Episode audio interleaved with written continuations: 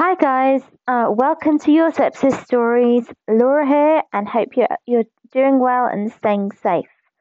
So today what we're going to be doing is we're going to be talking about mental health and mental health after sepsis. I know that we covered it a little bit after the last session when we were talking about post sepsis syndrome. And we were talking quite briefly about panic attacks, flashbacks, nightmares, depression, loss of memory, PTSD, etc. So today I'm actually wanting to talk about something that I went through, which is something that quite a few people that I've spoken to have gone through as well, which is a really weird thing. And it's actually the loss, basically it's kind of like a feeling of grief of who you used to be. So I used to be the kind of person who, I would have friends who would say it was amusing because I would be like the Energizer Bunny on speed, because I would always be running about. I would always have so much energy, and it was kind of like a loss of who I was, and it was very disconcerting. I think that's the word. But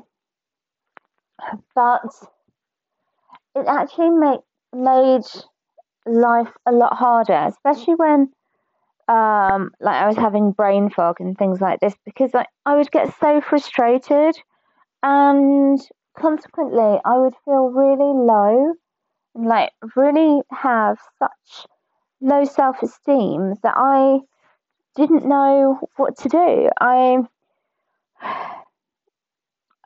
actually had counselling about 10 months after, but it was basically to do with the anxiety and depression aspect of post-sepsis syndrome. And at that particular point, I'd never had any panic attacks. But when I was looking back now, when I was in clinic treating patients, it would get me so down, and that on numerous occasions I would just be in bits.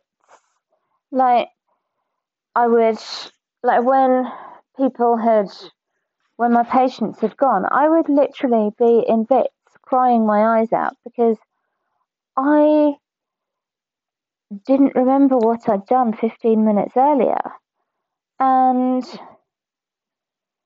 that was horrific. And it was just really bizarre. But for me, the most horrendous thing was actually the flashbacks, and they actually started in May last year, so it was a good 16 months after having sepsis that I actually had had flashbacks. My first one was actually a year after my initial infection reared its ugly head. And I was awake most of the night because I just was trying to calm my breathing, and I'd never had a panic attack before. So I was really panicking, but I didn't want to wake my other half up because I didn't want to be a burden. And I knew that he had work in the morning, and well, so did I. And I was like, you know, I just need to get to sleep. However, it was just insane.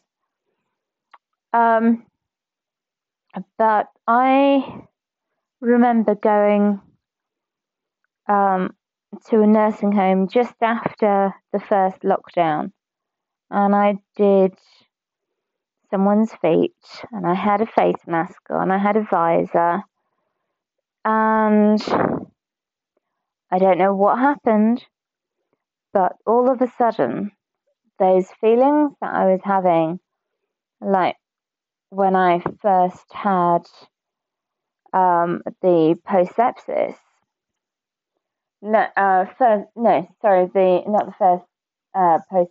the first panic attack, they came back with a vengeance, because I had a flashback of being back in, actually in recovery, hearing it's a good job that they brought her in, because, well, her mum and dad brought her in, because if they'd waited for the ambulance, I wouldn't be here, which is just terrifying, even looking back now.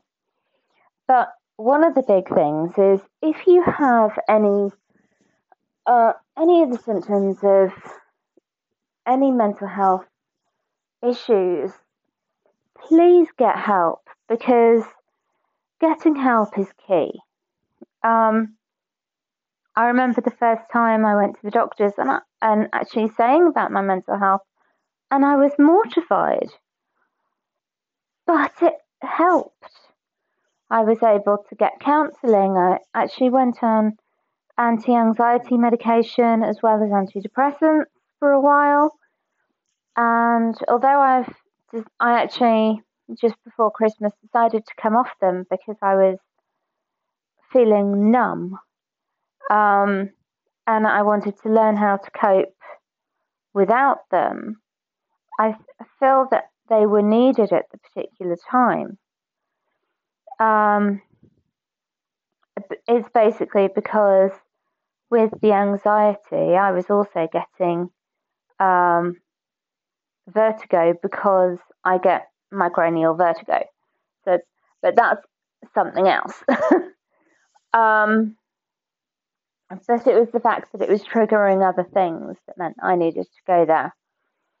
But the one big thing is you need to get help. There are so many different places to go. You have the Sepsis Alliance, you have the UK Sepsis Trust, Samaritans, Mind, and there are so many other places that you can go. And so you've got the Samaritans, you've got Better Health, and this is actually an app where it's actually got trained counsellors that you can talk to by text or phone or video chat. You have the NHS, you can go onto there. But you can actually self-refer as well when it comes to getting things like CBT or whatever, which is extremely helpful. And what I'm going to be doing is I'm going to post a number of different links to different, different mental health charities or different places to go, basically because I want everybody to be okay. And I know that's a difficult thing to say, but it's true. One thing that if you want a community of people who will chat to you. 2-year-old female. Oh, sorry. I was just going on to my Facebook, which has got a number of different places that you can go. So you've got Sepsis Around the World, a Facebook group. This is run by UK Sepsis Trust. World Sepsis Day Ambassador, who works alongside the UK Sepsis Trust, Jess Tuffield.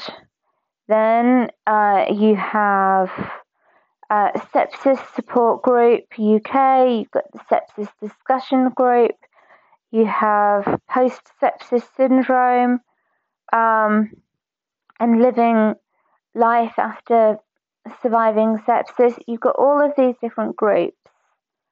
But please, one thing that I'm asking is for you to get help if you need it.